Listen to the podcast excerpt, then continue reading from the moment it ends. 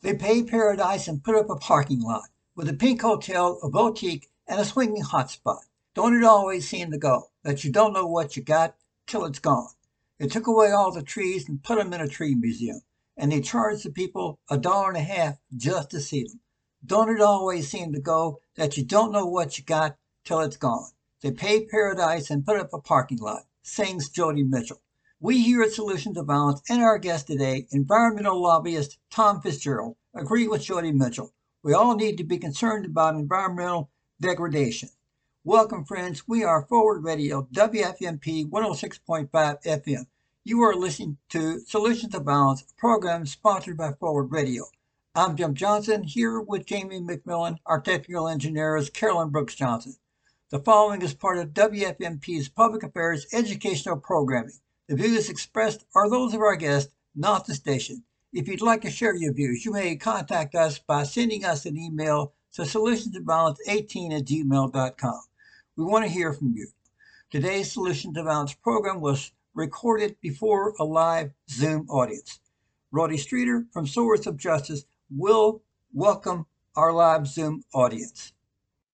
Welcome, everyone. I'm Rhody Streeter on the board of Sowers of Justice. We want to welcome you to our September 15th, third Thursday lunch that's sponsored by Sowers of Justice and the Louisville Fellowship of Reconciliation. Jim Johnson from WFMP Solutions to Violence radio show will introduce Beverly Marmion, and Beverly will welcome our Zoom and radio audience and explain the sponsorship behind the third Thursday lunch event. Thank you. Beverly Marmion will welcome everyone to today's third Thursday lunch. Beverly? Here we go. I'm so delighted to see you, your faces, your your names on on this screen. And so speaking for the Fellowship of Reconciliation and the Sowers of Justice Network here, welcome to the first of our three poll programs here. You know, we began our life as a third Thursday lunch. And for about 25 years, we did get together for lunch before our speaker, but we are gathering today on Zoom because of our continued prevalence of COVID in Jefferson County.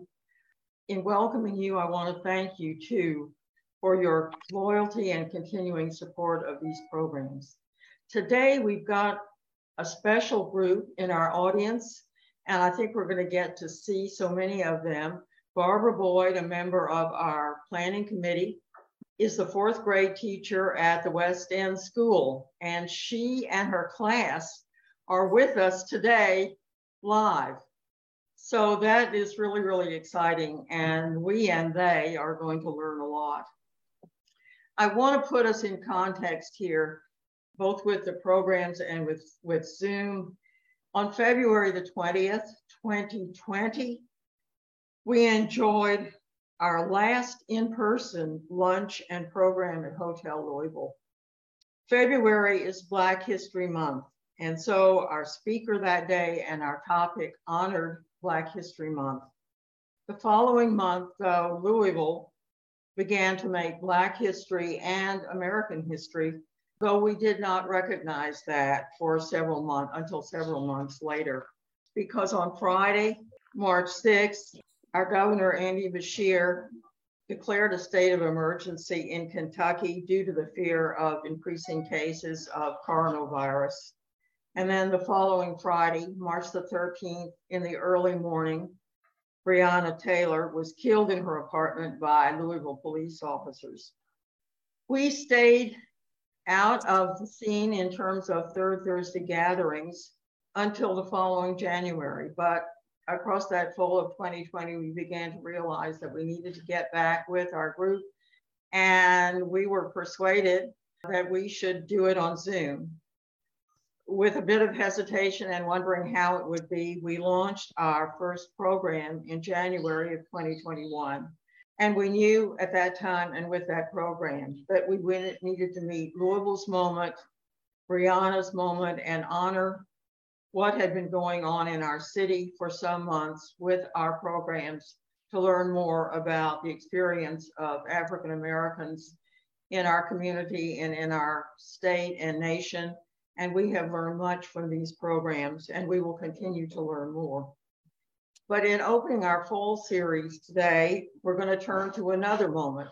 And this is Kentucky's moment because within the space of eight months, the changing climate, the warming climate has struck Louisville with destruction and many deaths in both bookending in the in the west ends of our state and then again in the east end with destruction and many deaths. So we had been talking for a long time about knowing that we wanted to deal with climate change. But today we are going to deal with it with our speaker, Tom Fitzgerald. So I want to go back to Rhody Streeter, who's going to introduce him as his friend and our speaker today. So Rhody, it's it's your turn now. My heavens, what does one say about Tom Fitzgerald? Fitz, he was the director, leader, and I think creator of the Kentucky Resource Council for 37 years. And I have been hearing about him and knowing a little bit about him, but he asked me uh, about three years ago for the, uh, the, the 35th anniversary of KRC to uh, to do a kind of sort of a celebration. And I asked him, I said, okay, give me six wins you've done uh, in this time and contacts with people that were affected by this. And so I uh, traveled all over the state. And what is amazing, of course, is that, as Tom says, he has never accepted a fee. KRC has been, you know, not taking any corporate money and being totally kind of independent and working for those who I think what I say is anyone who lives in, you know, downhill, downwind, or downstream. And that's all of us, of course, and uh, doing the work of environmental sort of protection working with waste management. I mean, there was uh, something where people from the Northeast were dumping, I think, toxic waste, you know, welcomed in. Oh, come dump your, your stuff in on our land and our in the landfill here and worked against that. Uh, one of the great wins was the uh, win against the, I think, the broad form deed, which I think, you know, a decade, I mean, you know, I don't know what, I'm not sure what Tom will be talking about, but that was the, the, the permission that allowed uh, mineral companies to come in and in any means they wanted to get to the land, uh, to the minerals underneath your land. You, you, you own the land, except, oh, wait a minute, these guys can come in and uh, do anything whatsoever expeditious for them to come and get it. I mean, that he's worked with legislation protecting the environment, protecting you know, Red River Gorge, all kinds of stuff like that. And one of the things I was really struck with was when I went around and talked to people, even legislators that he had been sort of uh, struggling against, perhaps, cited Fitz as someone who was always absolutely scrupulously fair and someone who knew his stuff. And they would actually go to, to Fitz and say, Tell us about this. What is what are the implications of this piece of law, the legislation we're about to do? Do we something that is there a gotcha here we don't know about? Anyway, it was just extraordinary. So I think we, everyone should go to the KRC uh, website and, and talk to them. They're going strong. And and Fitz, I can't call you my friend. I can just say that I think you're a friend of every Kentuckian, and I think everyone who works and lives for a safe environment and for a future for our children and our children's children. So, Tom, take it away.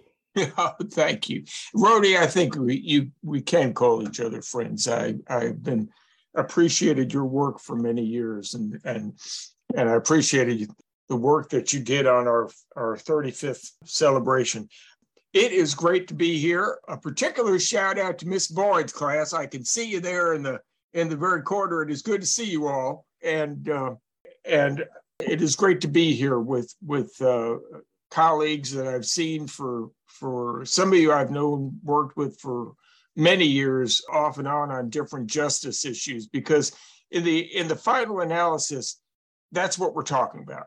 Okay, we're, we may be talking about climate change. We may be talking about economic disparities. We may be talking about racial injustice, but but we are talking about different facets of the same issue, and that is a matter of justice.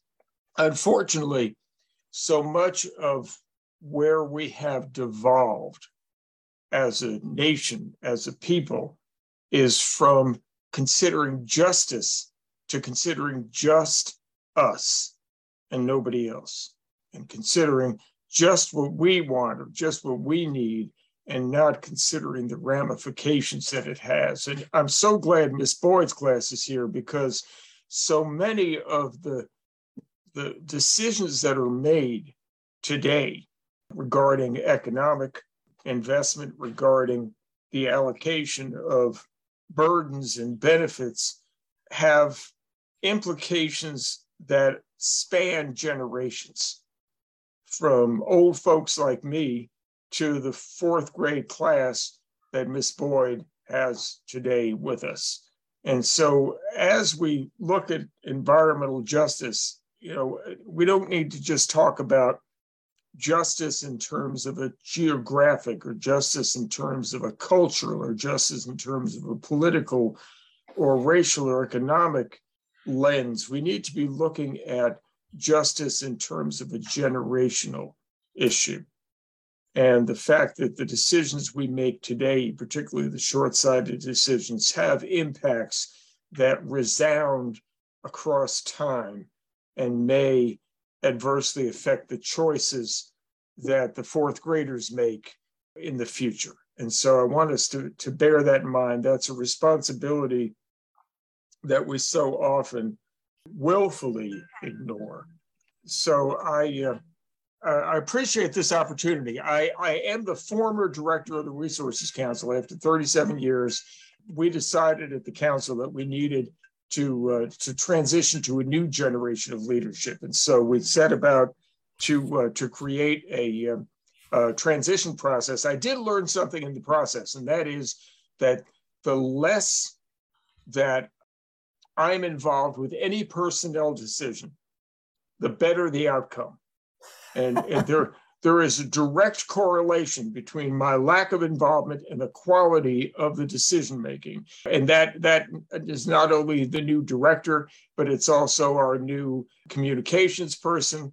It's also the person who's doing our major gifts uh, communications. So, but Ashley Wilmes, who is the new director as of last October, came to me 20 years ago as a as a law student fresh out of school and she said you know fitz you've got my dream job and when the board hired her i reminded her i said now you've got your dream job and i'm and i'm looking forward to great things that are going to happen so Rhody kind of talked a little bit about what the council does. And let me, for those of you who are not familiar, I did not found the Resources Council. Actually, the Resources Council started as a group called the Kentucky Rivers Coalition.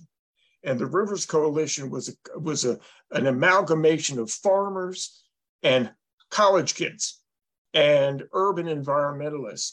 Because back in the 70s and the 80s, there was a, a spate of, of proposals to impound Kentucky's rivers to build dams and big dams so and and uh, and one of them was the Red River Gorge.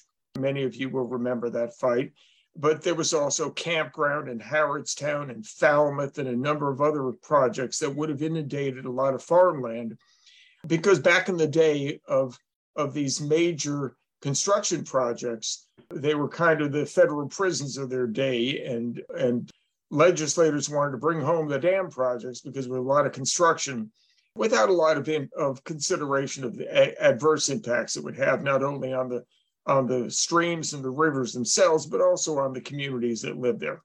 And so the Rivers Coalition morphed into the Resources Council and had pretty much become a, a, a dormant organization when I came to it in 1984 and rebuilt it as a legal aid provider. So we do provide legal assistance on air, wastewater, mining, utility policy, energy policy, and we represent individuals, neighborhoods, community groups, and and you know, occasionally local governments on those types of issues. As Rhody mentioned, we don't charge for what we do.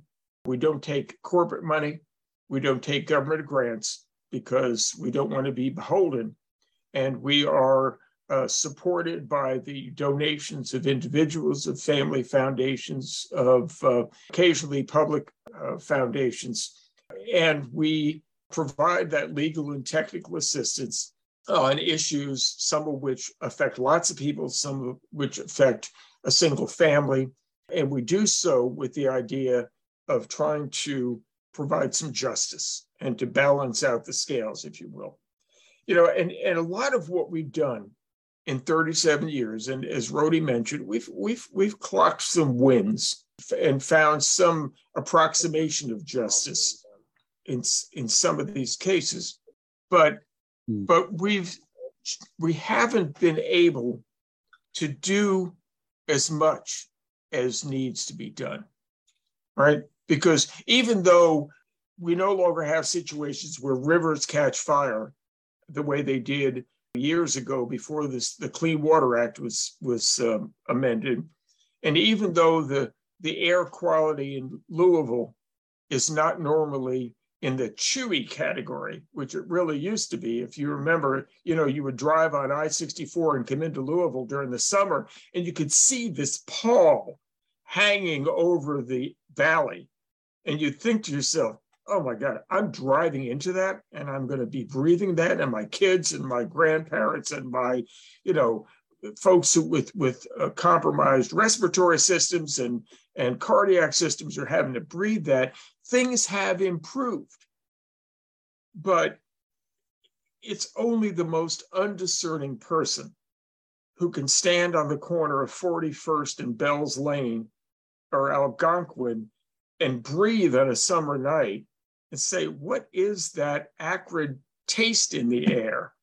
Or can look at the the mountains of garbage that are being dumped in various places in Kentucky, or can look at the the rivers and the streams that where there's warnings about your ability to eat fish from those rivers and streams and lakes because you know what what used to be an activity we took for granted has now become a death defying activity where you're being told don't don't eat the fish because of the mercury or don't eat the fish because of the PFAS we've got work to do. And and and i worry sometimes that we are not keeping pace with the needs that are out there. So here's what i want to talk about. And i want to try to rope you into something okay congressman lewis john lewis who was beaten severely for when he walked across the edmund pettus bridge who was there and showed up and kept showing up for justice everywhere there was an opportunity to challenge the racial injustice of his time. Congressman Lewis, in his writings, said, We need to stay in good trouble, in necessary trouble. And we have an idea that is just getting started at the Resources Council. And I want to rope you all into it. And that's causing some good trouble. Right? And the goal of that good trouble is to address climate change. But it's not just the climate change that is causing in, in the increasingly horrific, catastrophic weather events that we're facing. I want to talk about the political climate. And I want your help in changing that climate, okay, in moving from just us to justice, and moving from a climate that accepts as the norm, it accepts as adequate, doing the minimum to a climate that says the kids in Miss Boyd's class deserve our best efforts, not just our minimum efforts. You know, we have a policy in Kentucky, and it's in most of our environmental statutes. And we're not alone in this. We're one of probably a score of states that have enshrined in their state laws the idea that we will do the minimum amount necessary in order to maintain our programs for permitting air pollution, water pollution, and land pollution. Right? When Congress stepped in in the 70s and they said states are not getting the job done by themselves, there's too much one downsmanship where one state doesn't want to raise their standards because another state's going to become the place where all of the polluting businesses are going to want to go where Kentucky didn't want to raise the standards on coal because people would move to West Virginia or to mine, or they'd move to Tennessee to mine, or they'd move to Southern Ohio to mine. And so Congress stepped in and they said, we're going to set up a floor. And this floor is the minimum standard. You don't go below that. And if you want to run these programs for regulating pollution, you have to meet that floor. You can go higher, but you can't go lower. Well, Kentucky's General Assembly decided that we wanted to have those programs in Frankfort. We didn't want to have them in Atlanta. We didn't want to have them in Washington. And so they adopted the laws and the regulations and employed the people to manage these programs. But then they went further and they said, by the way, those minimum standards, they're going to be our maximum standard. So we turned the federal floor into our ceiling. And I got to tell you, I'm embarrassed to say to my grandkids, or to say to Miss Boyd's class, or to say to anybody in a future generation, when they ask me, What do you do to protect my air, to protect the streams, to protect the rivers, to protect the quality of our topsoil, to protect our farmland? What did you do? And my answer is going to be we did the absolute minimum that we could get by with. That's a hell of a legacy, folks. Pardon my French there, Miss Boyd's class. That's a heck of a legacy. But that's not much of a legacy to be proud of. That's nothing to be proud of. Now, when Congress passed these laws back in the 1970s to regulate air pollution, to regulate water pollution, to regulate land pollution, their idea wasn't we're going to make things a little better. You read the Clean Water Act. The goal was to end water pollution in 1985. Well, we are 20, 37, 37 years past the fact, and we're not there. So here's the idea. Here's the challenge. Here's the opportunity. Because I think when Congressman Lewis was talking about good trouble, he wasn't just talking about the heavy lifting that good trouble requires. He was talking about opportunities and he was talking about the joy of a, of a day's work causing good trouble. And here's the opportunity the Resources Council is just about to launch a project that is going to train citizens working through other organizations, working with our allies, justice organizations like FOR, environmental organizations, economic justice organizations. We are going to create opportunities to train citizens to understand all of these different laws as much as they want to, whether it be zoning issues in your neighborhood, whether it be that public notice for the Clariant Corporation, where the comment period ended yesterday, or some other rubber town company, whether it be Ford or it be GE or it be Kentucky Utilities or it be LG&E's Mill Creek plant, whatever the issue is, what we're going to do is create opportunities for training. And we're the goal is that no permit decision that has an impact on another person.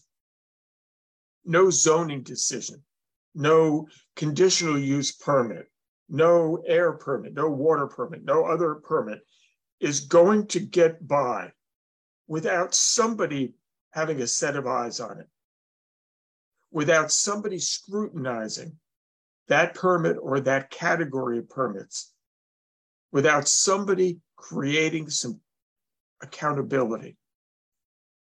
So that the what is now a process where 99% of these decisions are made with no public input. 100% of the decisions that have an impact are going to have a public voice there. And so we'll be making that opportunities available. We're going to be building this process over the next year we're still going to be looking at individual permits as they come up we're still going to be commenting on the various actions that are occurring.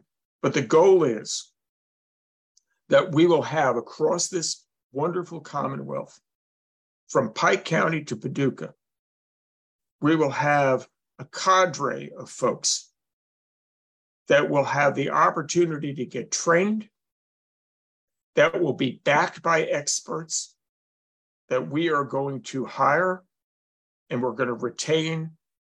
We have this tremendous expertise out there. In fact, some of you who are on this call, who are trained in engineering and biology and chemistry, who maybe used to work for the private sector, maybe used to work for government, maybe did both, who are now retired and have a tremendous amount of, of, of knowledge and experience and wisdom.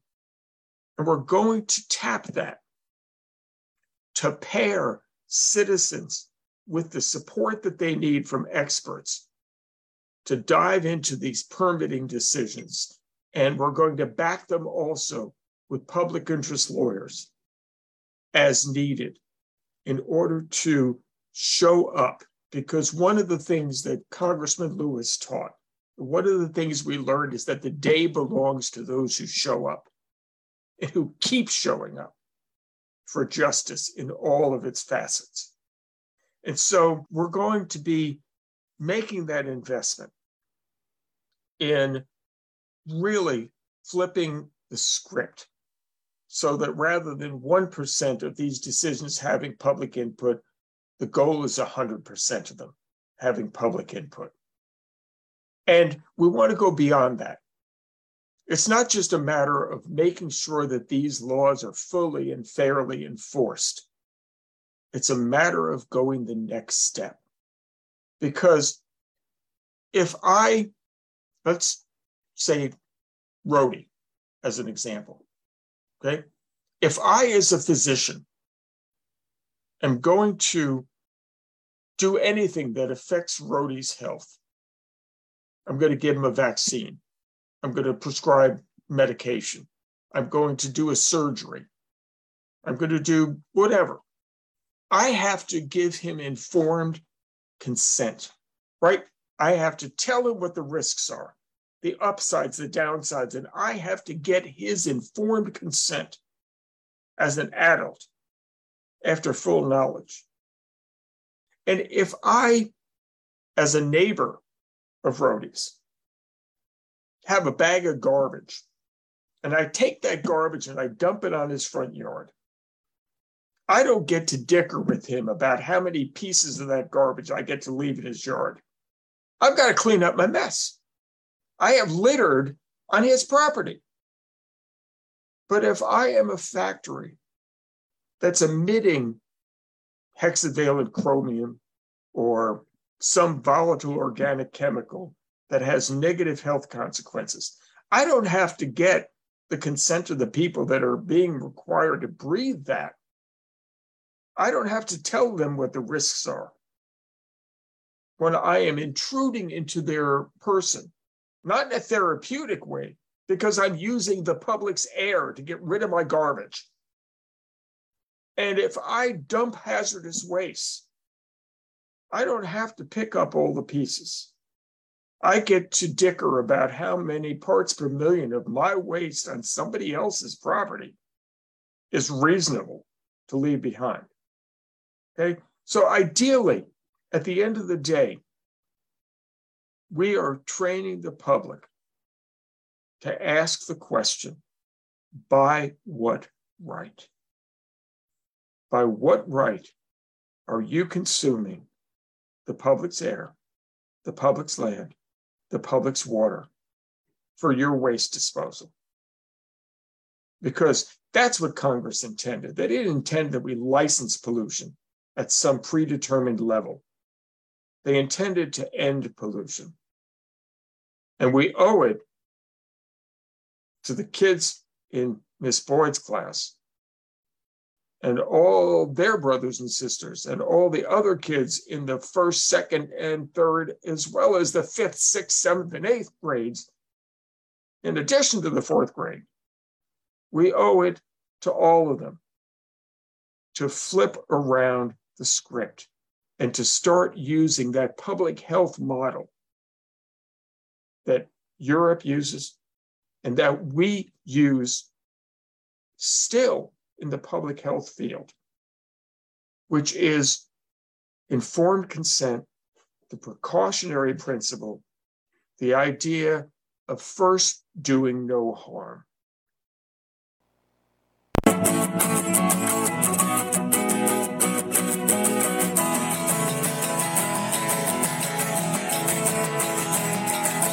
They paved paradise, put up a parking lot pink hotel, a boutique, and a swinging hot spot. Don't it always seem to go that you don't know what you've got till it's gone? They paved paradise, put up a parking lot.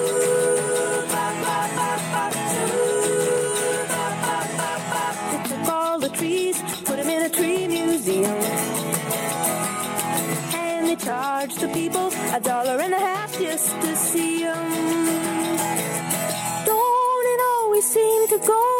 that you don't know what you've got till it's gone? They paved paradise, put up a parking lot.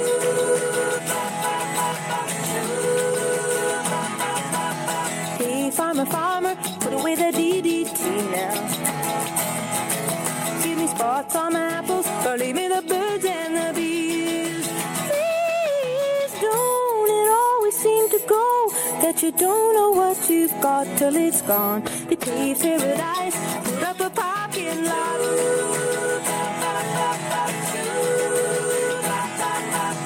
Late last night, I heard the screen door slam. And a big yellow taxi took away my old man. Don't it always seem to go that you don't know what you've got till it's gone? We paved paradise, put up a parking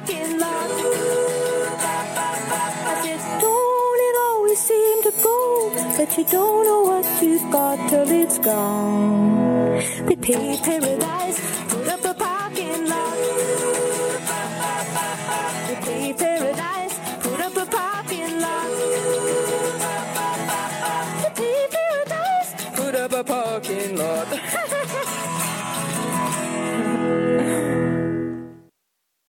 Ladies and gentlemen, you are listening to Solutions of Violence Radio. Solutions of Violence Radio airs on WFMP 106.5 FM radio. Today's featured guest is environmentalist, lobbyist, and longtime director of the Kentucky Resource Council, Tom Fitzgerald. Tom Fitzgerald was the September 15th, 2022 keynote speaker of the Louisville Fellowship of Reconciliation and Swords of Justice's third Thursday lunch event. Tom Fitzgerald begins the second part of his presentation by discussing the idea that when it comes to protecting the land, water, and the Earth's atmosphere, we use the health model of first, do no harm. He begins the second part of his presentation by discussing the good trouble we should get into in order to force the government to stop factories in Louisville from polluting our air and our water. And that's the goal. So anyway, so so that's that's the good trouble.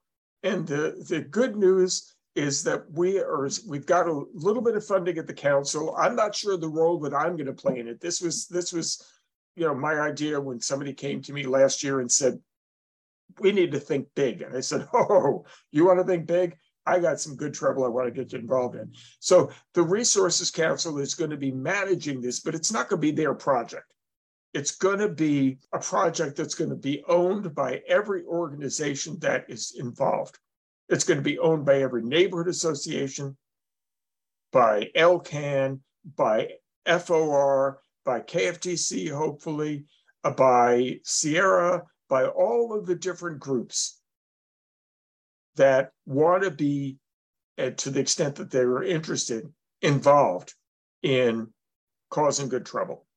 We'll be creating the modules, the training opportunities, and and the and the network of experts and the network and kind of, kind of some of the logistics issues. And we'll be identifying all the different permits that are out there and and helping to work with an environmental justice working group that will be impaneled that will be representing different organizations and and we'll be identifying what activities are occurring out there that affect the public's uh, interests and and probably prioritizing those areas that need to be looked at first.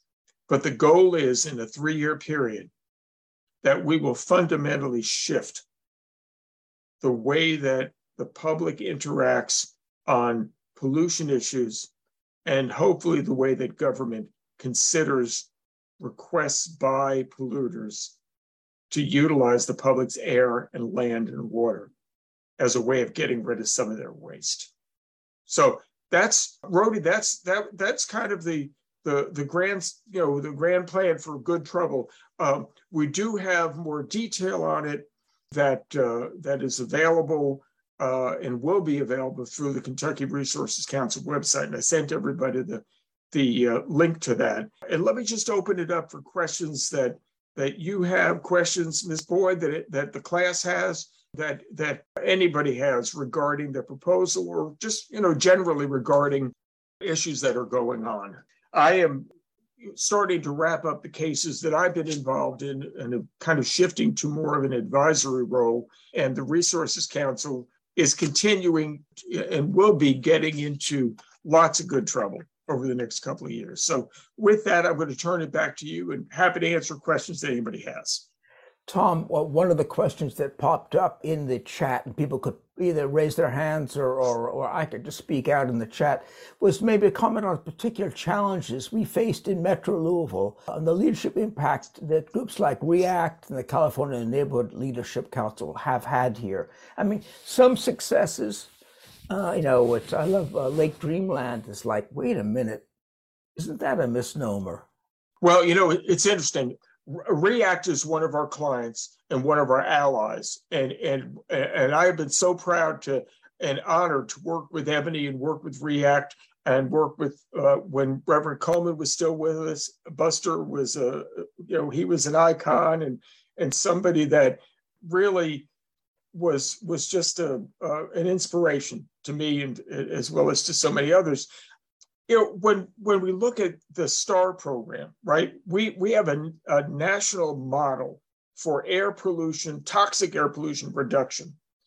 And and in a state that historically doesn't go out in advance of what is required the air pollution control district under art williams with the support of react the support of the west jefferson county community task force the support of many of you as individuals, the support uh, uh, of the Justice Center.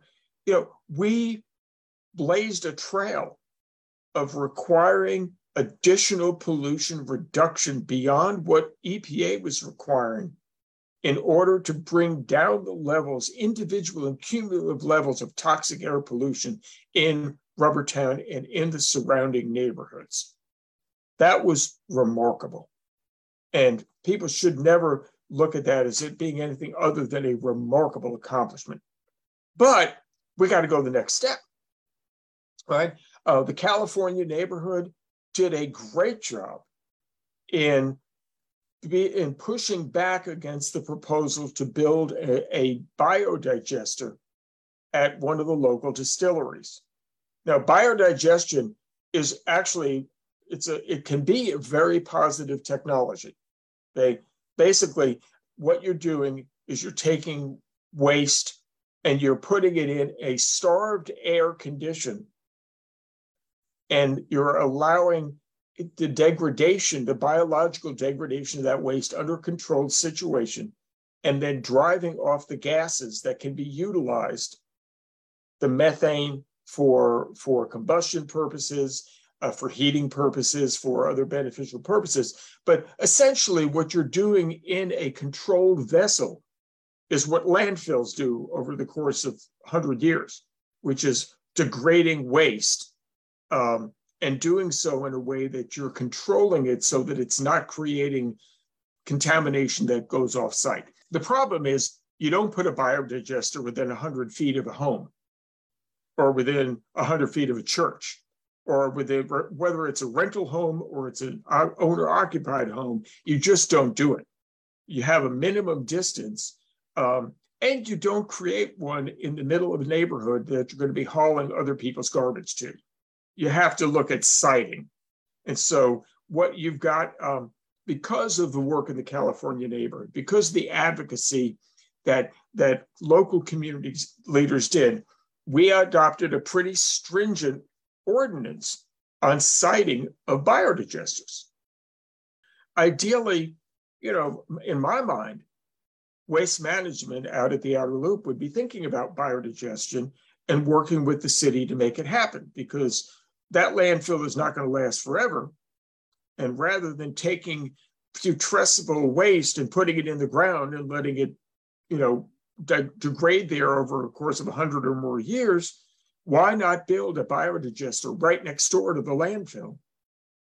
Haul your putrescible waste there and haul your inert waste that can't be recycled or processed or, recovered, you know, to the landfill.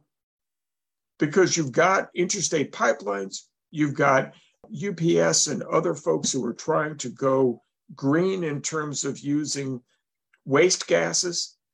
It, seems to me a, an opportunity rather than using the very leaky Tupperware bowl in the ground, which is what a landfill is nowadays.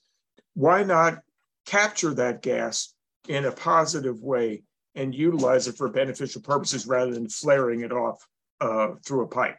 So there are some real opportunities there. But but you know, California neighborhood react other groups, other neighborhood associations have done some wonderful work and some real heavy lifting in terms of Louisville. And we've got a, a golden opportunity. You've got a, a, a, gubernatorial election coming up, right? And you've got council elections coming up. The number one question that needs to be in people's minds is what are you doing to make our neighborhoods more livable? To deal with air pollution, to deal with water pollution, to deal with land pollution, to make sure that the next generation of kids have the opportunities that we had, to make sure that we're not just stopping at meeting the minimum standards, but we're going beyond. And one of the things that REACT has been working on and I think that that you'll be hearing more about is something that that uh, came up a couple of years ago during one of the conferences that uh, that uh, we held here, kind of pre-COVID, and that's the idea of a cumulative impact ordinance. Okay, so it's one thing to say that we're going to let a, a business expand uh, in Rubbertown, and uh, we're going to make sure that their expansion does not trigger a certain level of air toxics. And we've brought down the level of toxics for a lot of those companies during the permitting process in the last five, ten years. But let's go the next step. Okay? If you want to emit another pound or ton of pollution, we want you to get a reduction somewhere else so that we are moving towards less pollution and not more. It's one thing to say that we have brought the level of pollution down to where it's not toxic, but there's still odor issues. There's still livability issues. And the goal should be that I can sit on the back porch of my house in the new Park DuValle neighborhood, or on on you know in the my backyard on 41st Street, or my backyard on Bell's Lane or Algonquin or any of the other streets, and I shouldn't have to worry about what is that smell, what is that acrid taste that I'm tasting in the air as the as the air cools in the evening and kind of settles in the neighborhood? We need to keep moving those goalposts forward to complete accountability, to close loop systems, to not using the public's air for waste disposal. And I think that's one of the things that needs to be part of the political conversation for the council races, for the mayor's race, for the, the legislative races, is where are you in terms of pollution reduction? and in terms of investment in safe and healthy neighborhoods. And so I think that that's, you know, hopefully for, uh, FOR has been so good in terms of raising some of these issues and, and creating accountability and creating communications on these. And some of the folks who are here on the call today, Justin's radio show has done wonderful work in his work over at the university. Uh, George Perkins' work on on uh, you know years ago on on peak oil issues and on some of the other issues where he really was a pioneer on those issues. I hadn't heard of those issues until George raised them years ago when it was pretty lonely to be raising those issues about our consumption of, of finite resources. You know, you've got this incredible, I mean, this is, you know, I look at the, the, the gallery view of folks here. This is the smart grid that everybody talks about. It's the people, it's their experiences, it's, it's the energy and the hope uh, and the wisdom, you know, and, and, and so I, this is the sort of thing you see in Miss Boyd's kids. That gives me hope, right? You know, that they're going to be smarter and they're going to be more caring and more, more compassionate than some of the decision makers have been in our generation.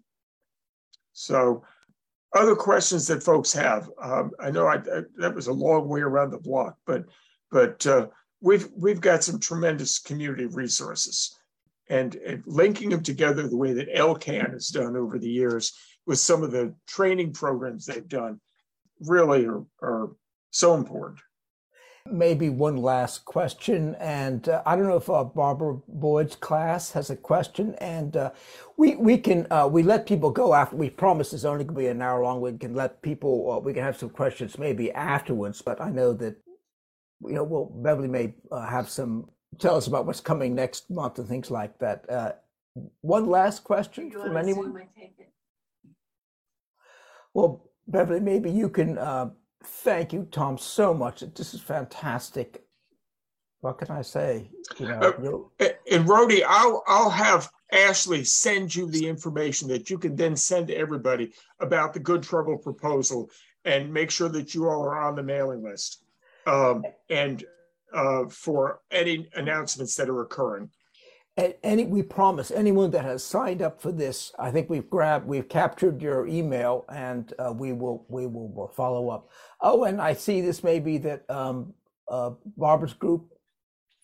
Uh, do, do they want to? Uh, what we'd like to say is thank you so much for sharing that information, and I made a lot of notes as you were talking. And we would like to get in good trouble. And we are going to be the ones to show up in my student. have a lot of questions, and you'd be here for hours. So we're going to organize them, and we'd like to be able to submit them to you. That's and wonderful. Then, Absolutely. Yeah, because we live, our school is within a mile of Rubber Town and we smell those the pollution and we are on board. You said the day belongs to those that show up for justice. Yep. And I'm letting you know that this fourth grade class at West End School is going to be showing up. That's awesome. That's awesome. Everybody. Hi. Hi. I raised my hand. I started See, playing. I could yeah, yeah. He, what he you is, need to he is wonderful. Do is go to the chat. So, uh, Beverly, do you want to? So, uh, I do. I, I want to talk about our next program, and I hope that Barbara Boyd and her students at the West End School can join us again. Our next program will be on October the 20th which is the third Thursday in October, and it's five weeks from today. In talking about our speaker, we're going to be recognizing another moment that is going to come up for Louisville and Kentucky because it's going to be in preparation for the general election on Tuesday, November 8th. It's a very important election. It's a very important election in Louisville because we will be voting for a new mayor and a new third district congressman. the long held incumbents have decided to resign. So these will be new faces for us and new positions for us to consider. In terms of the state, we will be voting for a new senator to go to Washington, and that is a term of six years. And we will be voting on two possible amendments to the Kentucky State Constitution, in addition to other important offices. So with that leap forward, our speaker next third Thursday on October the 20th will be Dee Pregliasco. She is the first vice president of the board of directors of the Kentucky chapter of the League of Women Voters. That's a long moniker. But in any case, she is well known as a student of voting practices, voting inequalities for many decades in our country and in our state. And so her background in what she's going to say and what she's going to say about incoming officials around the country in terms of voting rights or the lack of voting rights is going to be very valuable background for us. So I hope all of you will respond to David Horvat's email and sign up for our program on Tuesday, October 20th with Dee Pregliasco. That's all for now. So anyone who needs to go, please go. I know Chris has raised his hand, and so I think I will keep this uh, session open for a while so we can answer maybe a few more questions. But thank you all. Those of you, uh, hope to see you in in uh, five weeks exactly. And and Chris, if you wanted to um, ask your question. Actually, this is just an announcement uh, to further what Beverly was saying. Fellowship of Reconciliation is also addressing another race, which are the school board races in Jefferson County. And uh, early next week, we will have candidate responses to a uh, questionnaire that had 13 questions on it for all four districts that are having races this year the first, the third, the fifth, and the sixth. That will be up on our website uh, by the first of the week please get that around to your neighborhood groups. Thank you all for joining us. See you in five weeks. Ladies and gentlemen, we are out of time. Our conversation today has featured longtime environmental lobbyist and director of the Kentucky Resource Council, Tom Fitzgerald. We appreciate your joining us today as we explore with our listeners more solutions to violence. We want to thank the Louisville Fellowship for Reconciliation and Swords of Justice for their sponsorship of the September 15th Third Thursday lunch. We want to thank Tom Fitzgerald for sharing his time and experience with our listeners here on Forward Radio. You can listen to Solutions of Violence live stream by visiting us at forwardradio.org and choosing Listen Live Now. We air Solutions of Violence on Mondays at 5 p.m., Tuesdays at 8 a.m., and Wednesdays at 6 a.m. The Solutions of Violence program that features the third Thursday lunch and Tom Fitzgerald will air again September 20th and 21st. This program featuring Tom Fitzgerald will be placed in our archives September 21st, 2022. To listen via our archives, visit us at forwardradio.org, choose Program Archives, and then scroll down to the Solutions to Violence program that features Tom Fitzgerald. If you'd like to share your thoughts about our discussion with Tom Fitzgerald, you can reach us with the following email address solutionsofbalance18 at gmail.com. Before we leave you today, we want to put in a plug for Forward Radio. WFMP 106.5 FM radio has been on the air for five and a half years. We are commercial free, all volunteer radio. Forward Radio produces some 25 local programs and some 15 national programs. Our local and national programmers create programming that dives deep into issues that all of us care about. Forward Radio is entirely listener and community supported. We rely on your financial support to make media that matters. To make a donation, go to forwardradio.org and click on Donate. It's easy. Your contribution is greatly appreciated. I'm Jim Johnson with Jamie McMillan, and our technical engineer is Carolyn Brooks Johnson, wishing you and yours safety and peace in these challenging COVID pandemic times. Until next time, please keep the peace in your own way and help others do the same. Thanks for listening.